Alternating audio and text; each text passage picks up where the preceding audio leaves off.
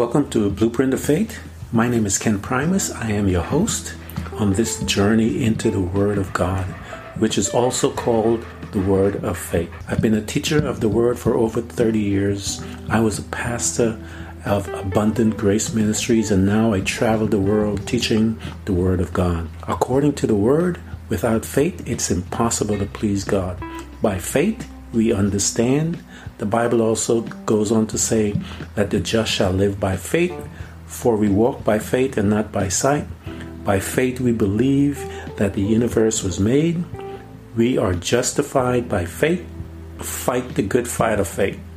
At this podcast, we're going to talk about what really is faith, how we get it, how do we develop it, how to use it, so that we can receive the eight thousand eight hundred ten promises of God, seven thousand four hundred eighty-seven of them being promises made by God to His beloved man. Thank you for coming to our site.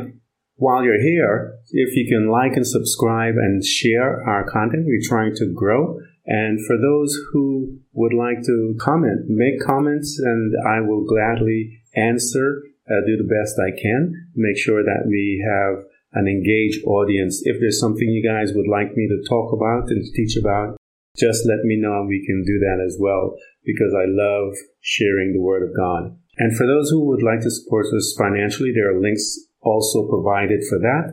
And I appreciate everything that you can give, and I thank you so much. It is an honor to serve, and I look forward to continue bringing you guys good content. Good morning and welcome to my morning rant. This morning I want to look at Jesus' call. Yesterday we looked at the Father, and we saw that uh, in Genesis chapter three, verses nine. But the Lord God called to the man, "Where are you?" And today uh, we are going to look at a call that Jesus had sent out as well, Uh, while he was here on the planet Earth. And we will see from his vantage point what that call is and what it consists of. Jesus answered, "I have not come to call the righteous, but sinners to repentance." And so that is Jesus' call to us, and he labeled it straight out. He said, the Father said, "Where are you?" Jesus says, Uh, where the sinners are, man. He, you know, um, where, where, where the sinners. And so he's, his call is to all you sinners out there.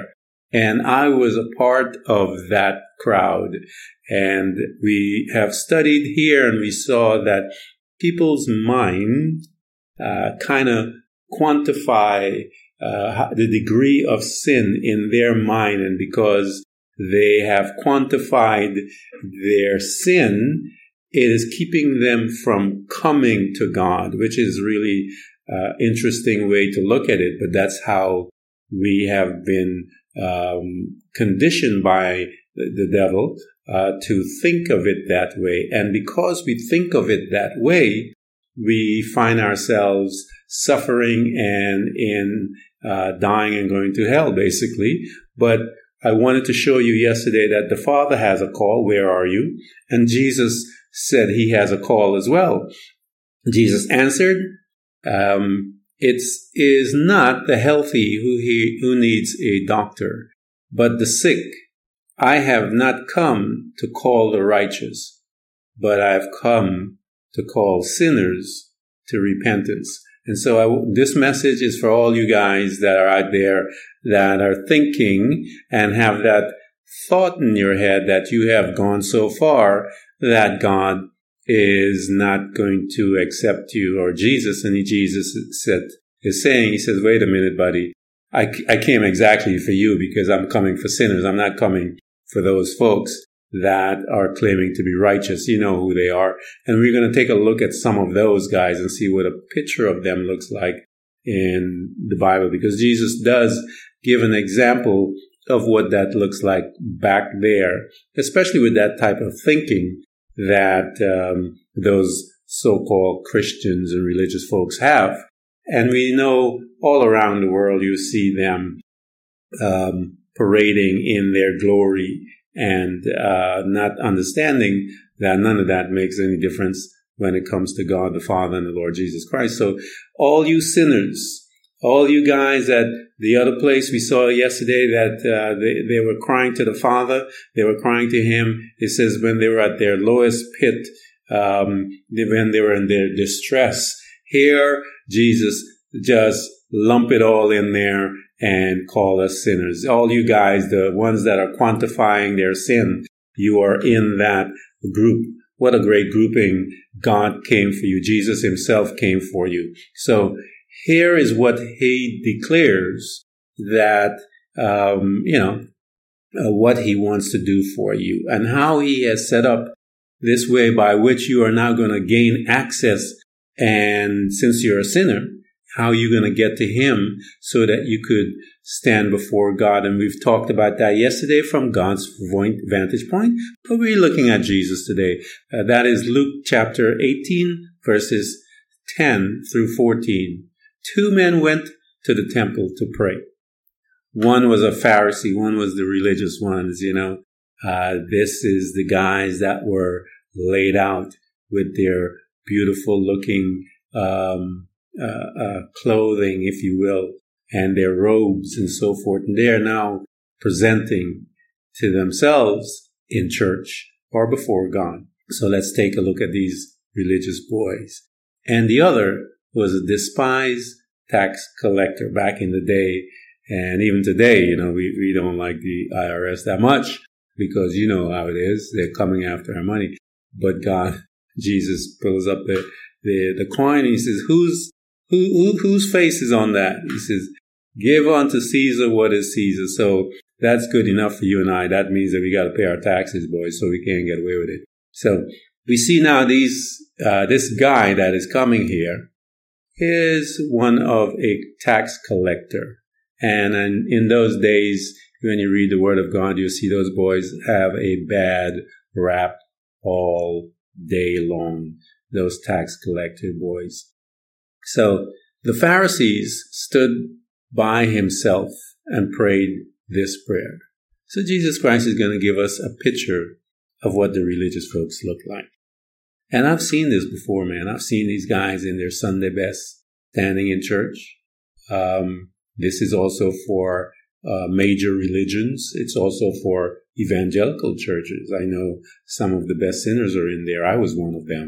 I was there in my suit, looking good, um, praying this kind of prayer until the Holy Spirit smacked me over the head and uh, remind me that I'm just a tax collector and I need to come the right way. So here is this boy. He says, um, he prays this prayer. I thank you, Lord God, that I am not like other people. Have you heard these guys pray? Oh my God, it's beautiful. Uh, cheaters, sinners, adulterers. I am certainly not like the tax collector over there. I'm certainly not like them sinners. You know, I have fasted twice a week and I give you a tenth of my income. I am a tither all day long, Lord. Yeah. But the tax collector stood at a distance and dare not even look up. He didn't lift his eyes. So we see the two mindset of these guys and the posture also. See, one is broken. One recognizes, as they say, who they are. I am a sinner. You got to recognize who you are. And when he recognized who he was, it tells us that he didn't even lift his eyes up to heaven as he prayed. Instead, he beats his chest in sorrow, saying, he is broken. O God, be merciful to me, for I am a sinner. He recognized who he was. The religious guys didn't have a clue who he was. And Jesus said in verse fourteen, I tell you, this sinner, not the Pharisee, because the Pharisee doesn't believe he's a sinner. He doesn't know. He doesn't have any clue of who he is.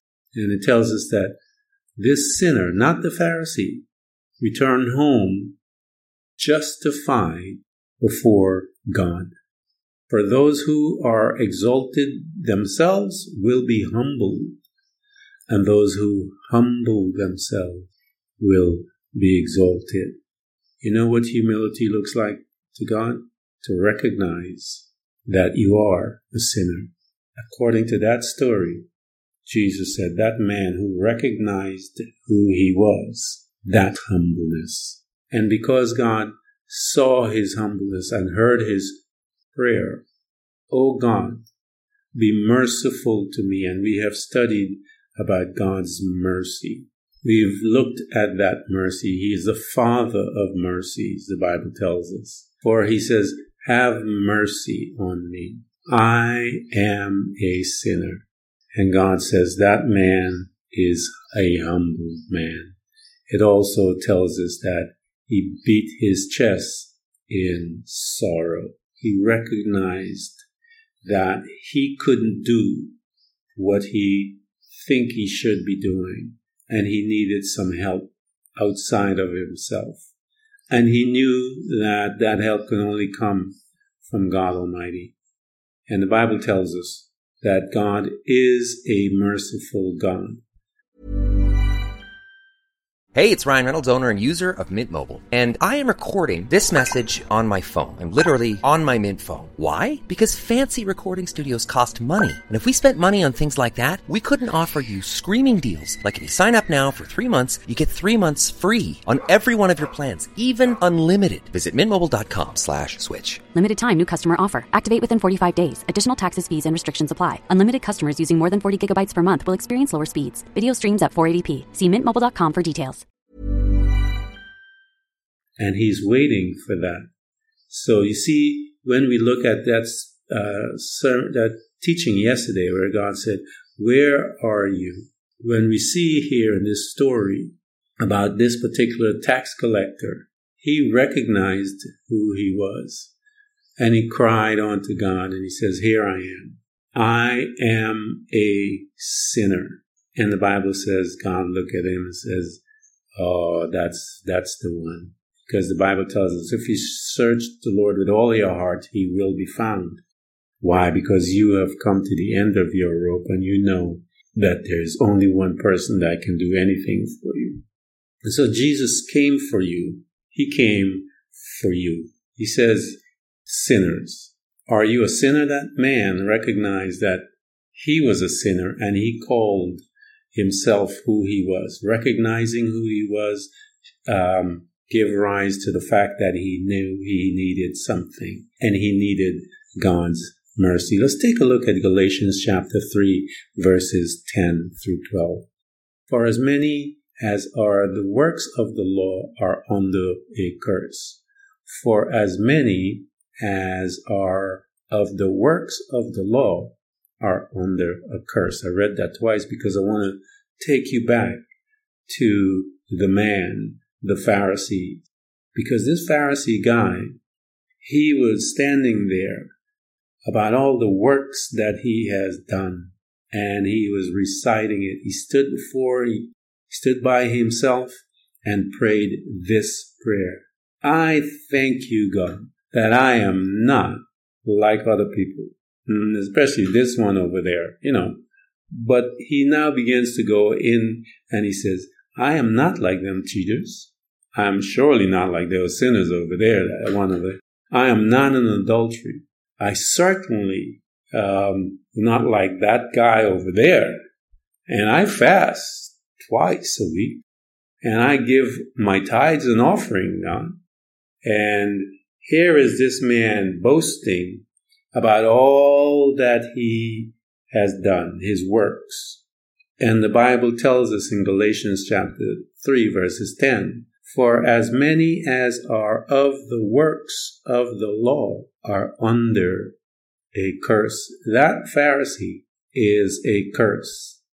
"For it is written, cursed is everyone who does not abide by all things written in the book of the law." You break one, and you're under a curse, even if you did all the rest of them. And so it is written that you have to do, abide by all things in the book, written in the book of the law to perform them. Now that no one is justified by the law before God is evident. We prove it every day. All of those people, those religious folks, are proving that they cannot be justified by God, by, by their works. Yet they believe in their heart of heart that they're close to God and they're a hundred miles away from Him because they don't even recognize that they are a sinner and they are not humble. They're standing in pride and they think and believe in their heart of heart that they're close to God. And not knowing, the Bible says, they have a form of godliness, but they don't know Him. And so they are in their form of godliness. You stand there with all your work and you're telling everybody all your good stuff. And the Bible tells us that you are under a curse. And that's why these people don't read these, this book. I, I know, I see a lot of Christians, you know, our people calling to be, selling, you know, crying and screaming that they're and white evangelical Christian. I actually saw this guy is now telling people about who he is. He says, I am a white evangelical Christian. And I, I looked at him and I said, wow. I asked him, I said, do you believe in the Jewish Messiah or do you believe in the white Messiah? Because if you're going to talk like that, I need to know which one of these uh, Messiah you're talking about. Do you, are you talking about your the Jewish Messiah? Or you good, or you got yourself a white Messiah. And I believe they got their white Messiah. And we know he's blonde hair and blue eyes, so they got to do that. But the Jewish Messiah don't even talk to us like that. He says, all, there is no difference in me, Jew, black, yellow, green, orange. He doesn't care. All he cares about is that you become humble and recognize that you are a sinner.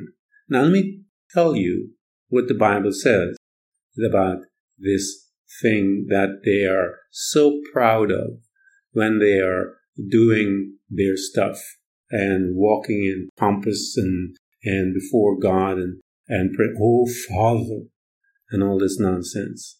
Let me show you what the Bible says the purpose of that law was.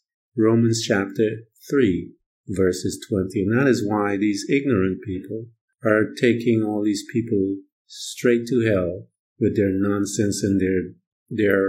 Um, the Bible says, if you do not preach the gospel, if you preach a different gospel, you are under a curse, and we're seeing that, and they're preaching work. Works is another gospel, and we just read that it's a cursed uh, gospel. So let's take a look and see what Romans chapter three, verses twenty, twenty-two, and how it deals and speak to this subject about one's work. For no person will be justified, and we know what that is, just as if they have never sinned, and so forth. That's how we, we clarify that when we talk about it. For no person will be justified, made righteous, acquitted, and judged acceptable in his sight by observing the works prescribed by the law. For the real function of the law is to make men recognize and be conscious of sin, and not a mere perception of sin, but an acquaintance with sin, which works towards repentance and holy character. The purpose of the law was to make man acquaintance with sin, for him to see it and see himself and recognize that he is a sinner like that tax collector. And once he recognized that, the Bible says something happened to him. And let's look at verses twenty-two. Namely, the righteousness of God was, which comes by believing, okay, with personal trust and confidence and reliance on Jesus Christ, the Messiah. And it is meant for all who believe. For there is no distinction. There is no distinction in white, black, green, Jew, Gentile. There is no distinction. Everyone has to have this. It says, namely, the righteousness of God. And we know what that is. That is God's faith, right? God said to Abraham, Abraham believed God, and God accredited to him as righteousness. Namely, the faith of God, which comes by believing, which with a personal trust and confidence, relying on Jesus Christ, the Messiah. He is the one for you who believe on him and in him, because he is calling you. He said, He said, I didn't come for those people that are healed. I came for the sinners. And so I'm looking at you guys who are sinners and tell you that you can't work your way to this one. You're going to have to come, and you're going to have to trust, and you're going to have to believe him.